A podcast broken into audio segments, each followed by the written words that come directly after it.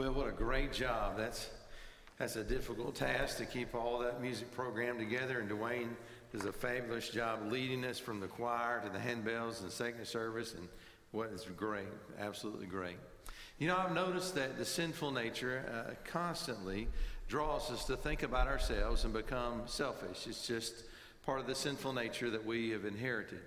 And it's a challenge in life to overcome it, put it to death, and begin to think about others. And this year, I've been excited to see some of our initiatives. We had the backpacks that we collected for kids all over the state of Kentucky. They'll receive those this Christmas. And then now, these shoe boxes will be going around the world. Help us to focus on others and sharing the gospel with others. And so I hope that you'll, uh, uh, that you'll choose to participate in that. And uh, thank you, Michelle, for the beautiful uh, and passionate introduction about that great ministry that we'll be a part of this year. Well, we, we've been in a series, and today we're going to be in the last sermon in that series. We're looking at the last night of Jesus before the crucifixion. And the passage we're reading today is Peter's denial of Christ. And after that, it will be morning. And we'll, we'll leave that passage for another time. But as you look at this last night of Jesus, we saw him having Passover with his disciples. And in that meal, he explained to them that it truly pointed to him.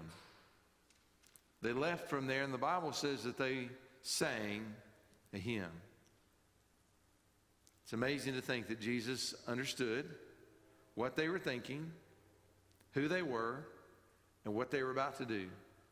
He knew they would all abandon him, and he knew that Peter would deny him. And yet the Bible says that he, he sang with them. Jesus knowing what lied ahead for him, poured himself into his disciples to try to prepare them. And he taught them, and he told them what was about to take place. And yet they didn't understand or believe. And so they went to the Garden of Gethsemane, and Jesus there asked them to pray. And he took Peter, James, and John on a little farther from the rest. And he asked them to watch and pray. And here's what he told them the spirit is willing, but the flesh is weak. And Jesus, as he went on, one gospel says, about a stone's throw ahead, he began to pray. And as he came back after the first hour, he checked on the disciples, and they were asleep. And Jesus said, Could you not watch and pray one hour? And Jesus went back and he began to pray again. And the Bible describes for us that for Jesus it was a moment of agony, knowing that he was about to bear the wrath of God for the sins of the world. And in that moment, Jesus modeled for us what we all need to pray that God's will be done. Jesus, who asked the Father if there was any other way to let this cup pass from him, but he prayed, Nevertheless, not my will, but your will be done. Judas knows that Jesus is a person of prayer. And he knows that Jesus has a place of prayer. And so he knows exactly where to take the mob to find Jesus.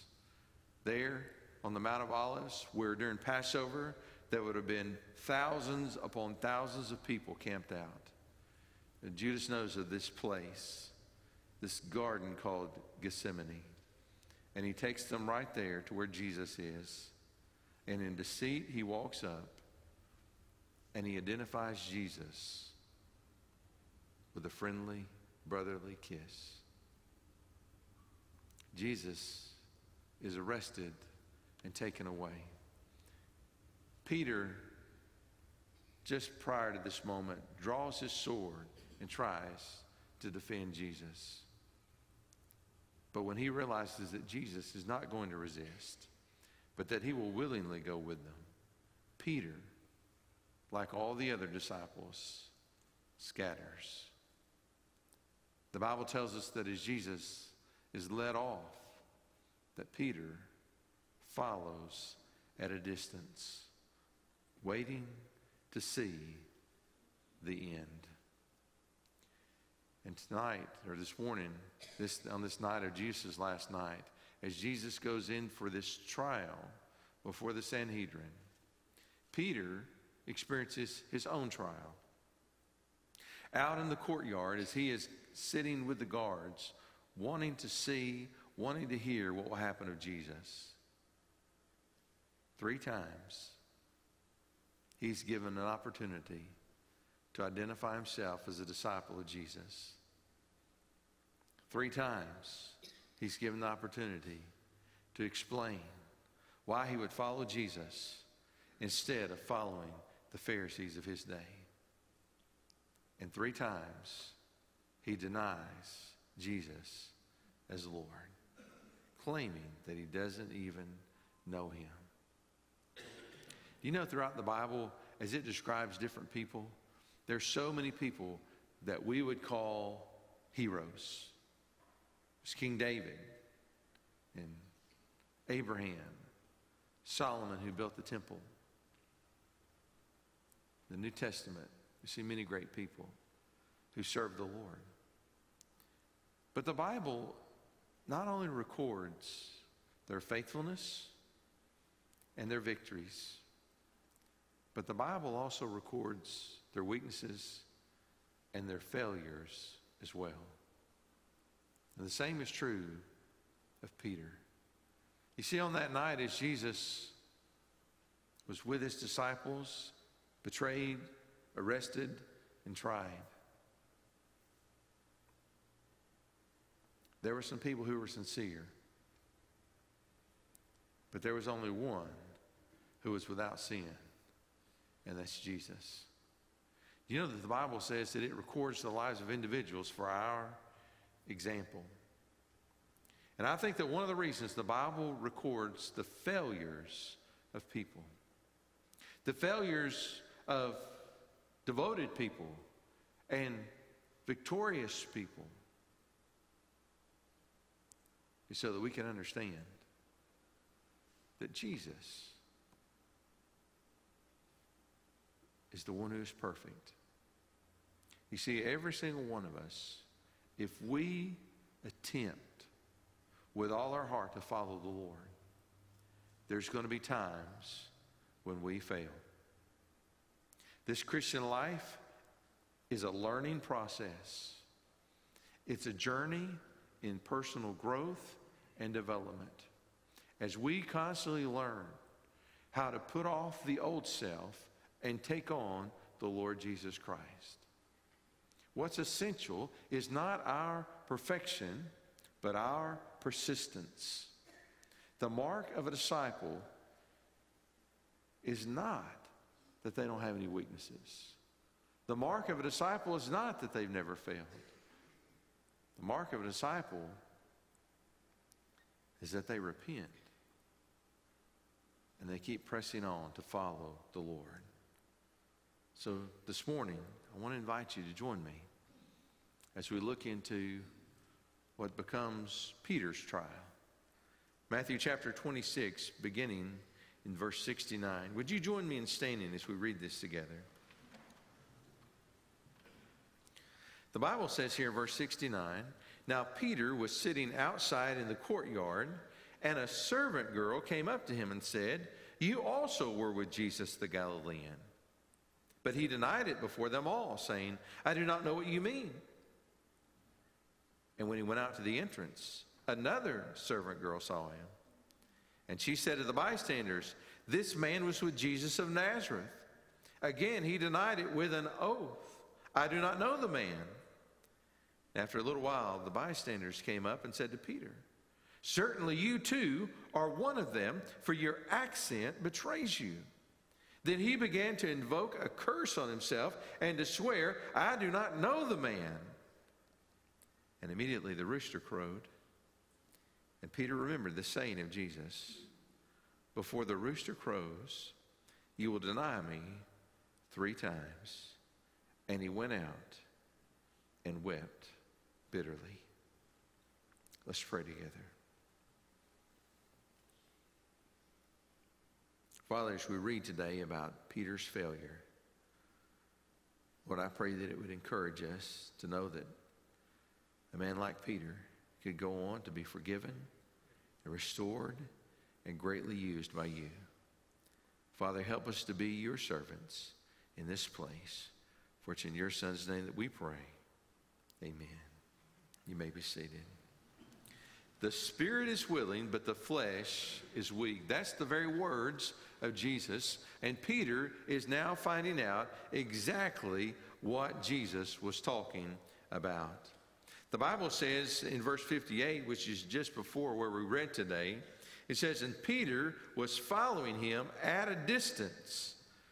So Jesus was arrested, and the Bible says all the disciples scattered, but apparently they didn't go far. They just went far enough that they wouldn't get caught up in the arrest. And so Peter then comes back and follows at a distance, as far as the courtyard of the high priest. And going inside, he sat down with the guards.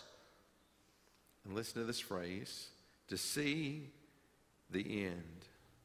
Now, Peter didn't even understand what was happening. This was not the end, this was just the beginning. It's certainly the beginning of his ministry, it's the beginning of the Christian church that Peter went in following at a distance. Well, Peter thought he was at a distance from the trial, but trials find us wherever we are. Jesus had warned Peter that he was about to be tried. In Luke chapter 22, the Bible records these words that Jesus had for Peter. He said, Simon, Simon, and that's just a, uh, another name for Peter. You and I, most of us have three names first, middle, and last, and same way it was Simon Peter. So he says, Simon, Simon, behold, Satan has demanded to have you, that he might sift you like wheat. But I have prayed for you that your faith may not fail. And I've always been amazed at what Jesus said next. Listen to this. And when you have turned again, strengthen your brothers. Jesus knew that Peter would fail. And he also knew that he would repent and be restored. And so Jesus before Peter has ever even failed, before Peter even understands that he possibly could fail. Remember, Peter's at the point in his life when he said, Lord, they may all abandon you, but not me. And Jesus said, You're going to deny me three times. And Peter said, I'm not going to deny you three times. I'm ready to die with you. But Jesus knew what he was going to do. And so before Peter even understands it, Jesus is giving him instructions about how to lead his ministry once he has failed, repented, returned, and been restored. Jesus would pray for Peter, but Jesus understood that although the spirit is willing, the flesh is weak. You know, throughout Scripture, we see God warning people about their weakness in trial early, early in the Bible, when we see the children of Adam and Eve, the first natural born humans on this planet. And here's what God said to one of them He said, If you do well, will you not be accepted? And if you do not do well, listen to this sin is crouching at the door. Its desire is contrary to you, but you must rule over it. One of the worst things we can do is to be overconfident and say that we're never going to give in to temptation, we're never going to fail in a trial. We don't need any help, we don't need to pray, we don't need to prepare. We are better than everyone else. It's exactly what Peter was saying. He said, Lord, all the other disciples may abandon you, but not me. And Jesus said to him, Peter, three times this night, you're going to deny even knowing me. When Cain was angry, God told him, He said, Sin is crouching at your door, and its desire is to have you, but you must overcome it. Peter, God knew exactly what would happen with Peter. And Jesus prayed for him that his faith would not fail. and yet it did. And all of us are going to have times in our life when our faith fails. We're going to have times when we're weak and imperfect and we sin. Friend, to sin as a believer is not hypocrisy. To pretend that you are without sin or weakness is hypocrisy. The world knows that we are not perfect people. And I think some of us are afraid to ever let our guard down and let anybody see anything. One night I was in Atlanta and I was witnessing to a family. There was a lady who had attended the church some. She was not a believer. Her husband never attended church. He was not a believer. And I, I went to their home and uh, I began to, to share the gospel. And I just got just a, a few sentences into explaining when her husband very gruffly just he says, Well, I got a question for you. And I said, Okay, what's your question? And, and he asked me some philosophical question about the beginning of time and everything. He, he thought he really had something. And, and I just said, uh, I said, friend, I, I really don't know. I said, but I know this. I know that God loves you so much that he sent his son to die for you so that you could be saved. And you know how he responded? His defenses just dropped. And he said, Well, that's a really good answer. He said, I'm glad to hear you say that. He said, I know that you don't know everything. He said, Everybody else has tried to talk to me about this, acted like they knew everything. He said, I'll, I'll listen to what you have to say. He wasn't saved that night, but he did listen. And then he started coming to church. And a few weeks later, during the invitation, he came charging forward, tears in his eyes, and he accepted Christ. You know, the world understands that we're not perfect. The greatest charge that the world has against the church is hypocrisy. And the reason is, is because so many people pretend that they're without any weakness or any failure. Jesus knew that Peter was weak and Peter needed prayer. He also knew that Peter was going to fail, but he knew that Peter was going to return and he was going to restore him. Think about the weakness of Peter. This man had just faced down a mob moments before, but now he is brought to his knees by the accusation of a simple servant girl. In verse 69, notice what it says. Now, Peter was sitting outside in the courtyard, and a servant girl came up to him and said, You also were with Jesus the Galilean. But he denied it before them all, saying, I do not know what you mean. First century Israel, uh, the culture was quite a bit different from culture today. They didn't have the same standards, they didn't have the same values, they did not have the same worldview. And so in first century Israel, uh, you couldn't get any lower than to be a servant girl. Everything about this person was looked down upon in first century culture there. She was not an adult, she was a female, and she was a slave. But yet, in this moment, Peter from her simple accusation that he was with Jesus. He is crippled with fear. And so he denied it before them all, saying, I do not know what you mean. Well, notice what happens in verse 71. Peter apparently is a little uncomfortable about this whole encounter, and so he, he moves. In verse 71, it says, And when he went out to the entrance, another servant girl saw him. So he, he's in the courtyard. I don't know how big it is, but apparently it's, it's a rather large area. He went in and he sat with the soldiers. A servant girl identifies him. And so then he moves over to the entrance, perhaps on the other side of where she was. And another servant girl saw him. And she said to the bystanders, This man was with Jesus of Nazareth. And again he denied it with an oath I do not know the man. Peter He changes locations. He moves from one side of the courtyard to the other, goes out to the entrance. But do you know that you can't outrun a trial? One of the hardest lessons that we have to learn in life is that wherever you go, there you are. It's true. Wherever you go, there you are. There's a lot of people that have problem with church, and so they go to another church and they have the same problem. They go to another church, they have the same problem. They go to another church, they have the same problem. And, and pretty soon you got to look around and say, whole different church, whole different group of people, same problem. What's the common denominator? Wherever you go, there you are. I know a lot of pastors early in the ministry move from church to church to church. They, and, and they'll, they'll come to pastors' meetings and they'll say, they say, Oh, pray for me. I'm just a victim. It's just awful what they've done to me. And I have to be very careful not to say, Isn't that same thing happened in your last three churches? What? You notice that none of the other pastors had that problem?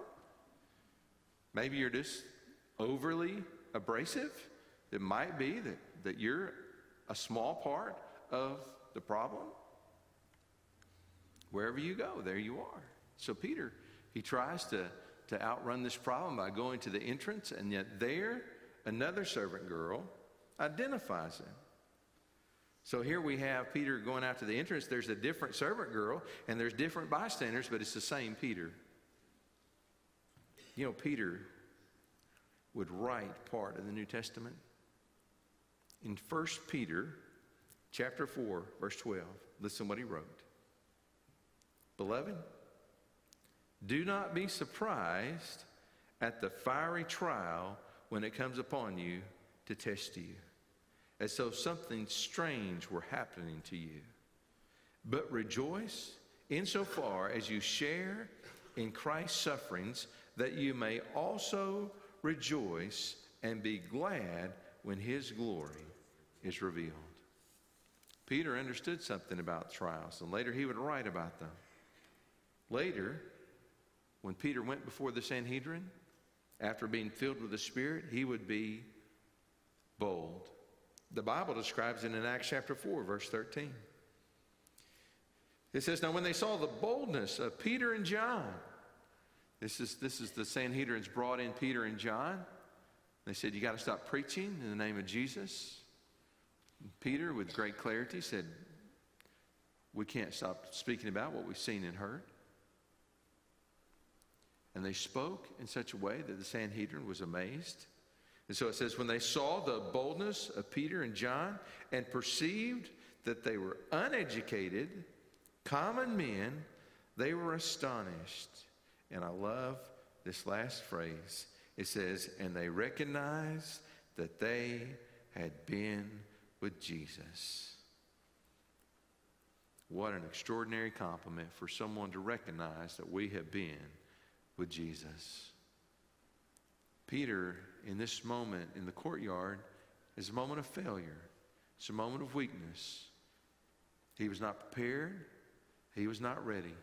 And so when he found himself alone, he failed. But Peter later would be restored. He would be filled by the Spirit.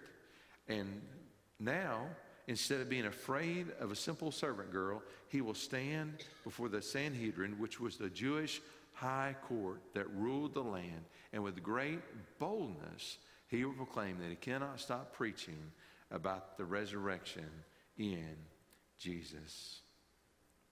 I want you to notice something that happens here in these three denials. You see, sin is a downward spiral. And I don't know if you've noticed something or not, but the first time Peter was asked, he denied knowing Jesus. The second time that he was asked, the Bible says he denied it with an oath this time, but listen to the third time. It says that after a little while, the bystanders came up and said to Peter, Certainly you too are one of them, for your accent betrays you. Then he began to invoke a curse on himself and to swear, I do not know the man. Peter is asked, is it, weren't you with them? And Peter says, I, I don't know what you're talking about. And Peter's asked, aren't you one of them? And Peter swears an oath. He says, I, I, I swear. And I don't know what the oath was, but the Bible says he swore an oath that he was not one of them. And then, the third time that he's asked, he invokes a curse on himself. You know what it means to invoke a curse. Someone says, if I'm lying, right? And then they put a condition. If I'm lying, may God strike me dead. That, that's an example of a curse. Peter invokes a curse on himself. Each time his denial escalates. You see, this is how sin works. The first time Peter lied. The second time Peter swore an oath. The third time Peter invoked a curse on himself and swore he didn't know Jesus. I don't know who first said this, but they knew what they were talking about. Someone once said, Sin will take you farther than you ever wanted to go. It will keep you longer than you ever wanted to stay. And it will cost you more than you ever wanted to pay. How sin works. It's a downward spiral. Once we get started down the path, we just get dragged farther and farther and farther. You see, Peter didn't even believe he was capable of falling this far that night before, verses 33 and 35. Listen to what he said. Then Peter answered him, talking about Jesus as Jesus warned Peter. Though they all fall away because of you, I will never fall away. Peter thought there was just no way he would ever fall away. He said, I will never fall away. Jesus said to him, Truly I tell you, this very night before the rooster crows, you will deny me three times. And Peter said to him, Even if I must die with you, I will not deny you. And all the disciples said the same. And a few hours later, a servant girl says, Aren't you one of them? And he says, I don't, I don't know what you're talking about. The spirit is willing, but the flesh is weak. You know, sin will always bring hurt into your life eventually. The Bible says that sin is pleasurable for a season but ultimately it leads to pain. The Bible says in verse 74 Then he began to invoke a curse on himself and to swear, I do not know the man. And immediately the rooster crowed. And Peter remembered the saying of Jesus Before the rooster crows, you will deny me three times. And listen what happened. And he went out and wept bitterly. Jesus told Peter what was going to happen, but Peter did not believe him. We need to come to the place in our lives where we trust God is telling us the truth in Scripture. It's a lesson in Christian discipleship to learn that God knows what He's talking about. And when He gives us a warning, it needs to be heated. I've got three girls that all drive now. It's a very different experience teaching each one of them.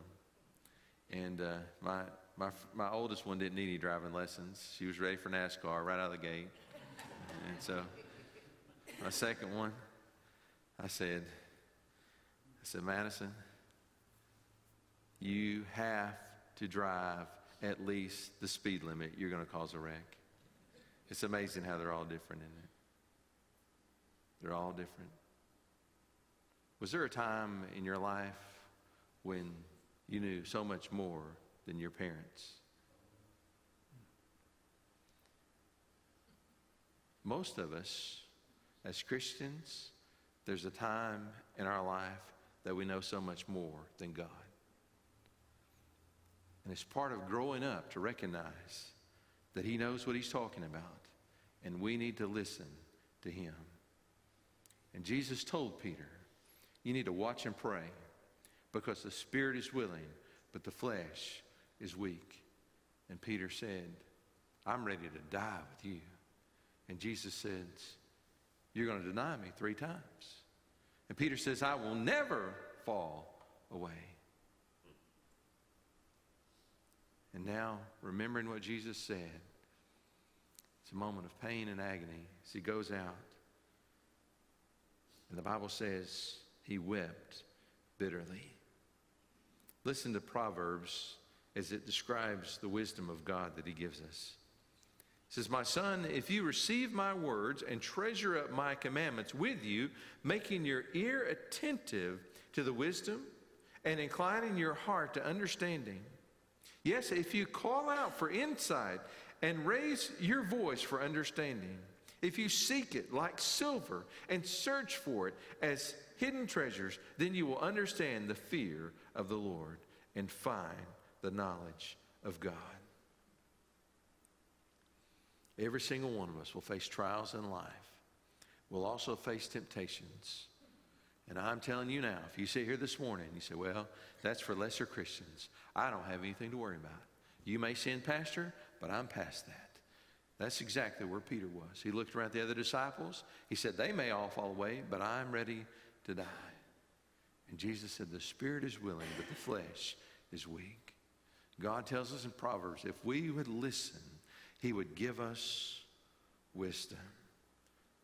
But on this night, when the rooster crowed, Peter cried because he remembered what Jesus said. Psalm 66, verse 18, tells us what our attitude should be about our sin.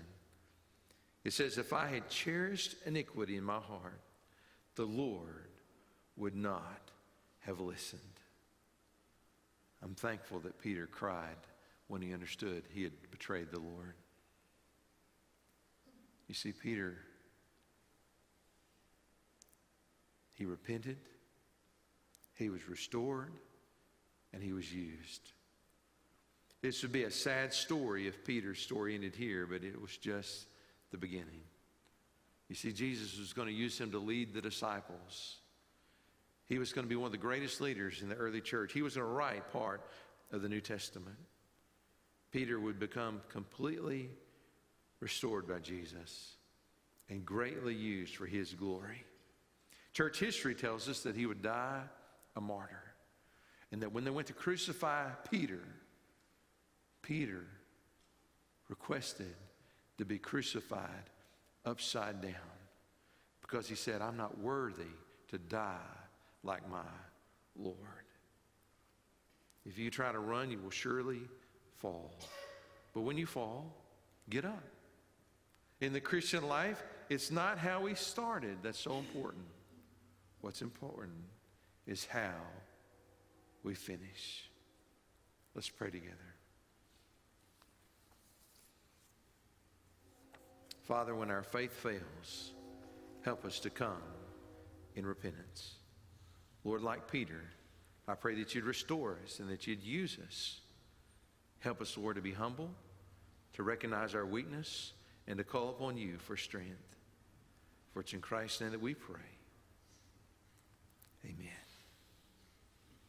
On that night, as Peter was to betray Jesus, the very next morning they took him out. Took Jesus, that is. And the Bible says they spit on him, they whipped him, they drove nails through his hands through his feet. And you know how Jesus responded? He said, Father, forgive them, for they know not what they do. You know why Jesus, who had the power to speak a word, and all of these executioners would drop dead? Jesus, who could have called on the Father and brought legions of angels to defend him? Jesus, who could have came off of that cross. Do you know why he stayed?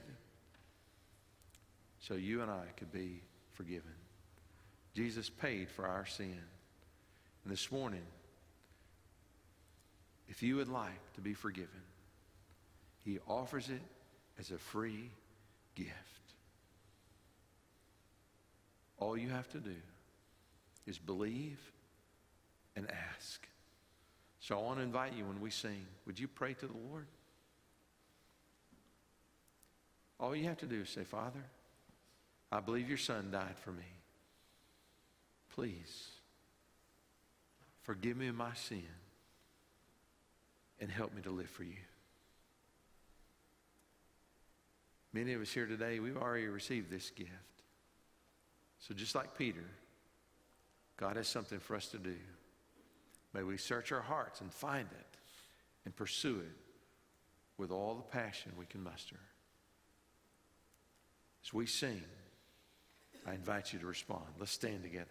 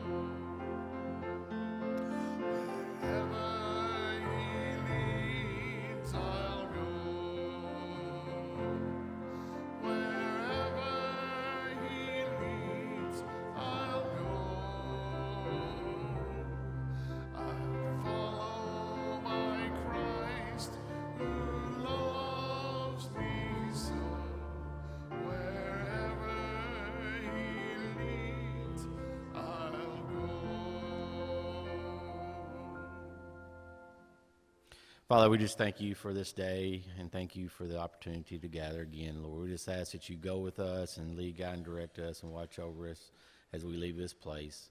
Forgive us where we fail. In your name I pray. Amen.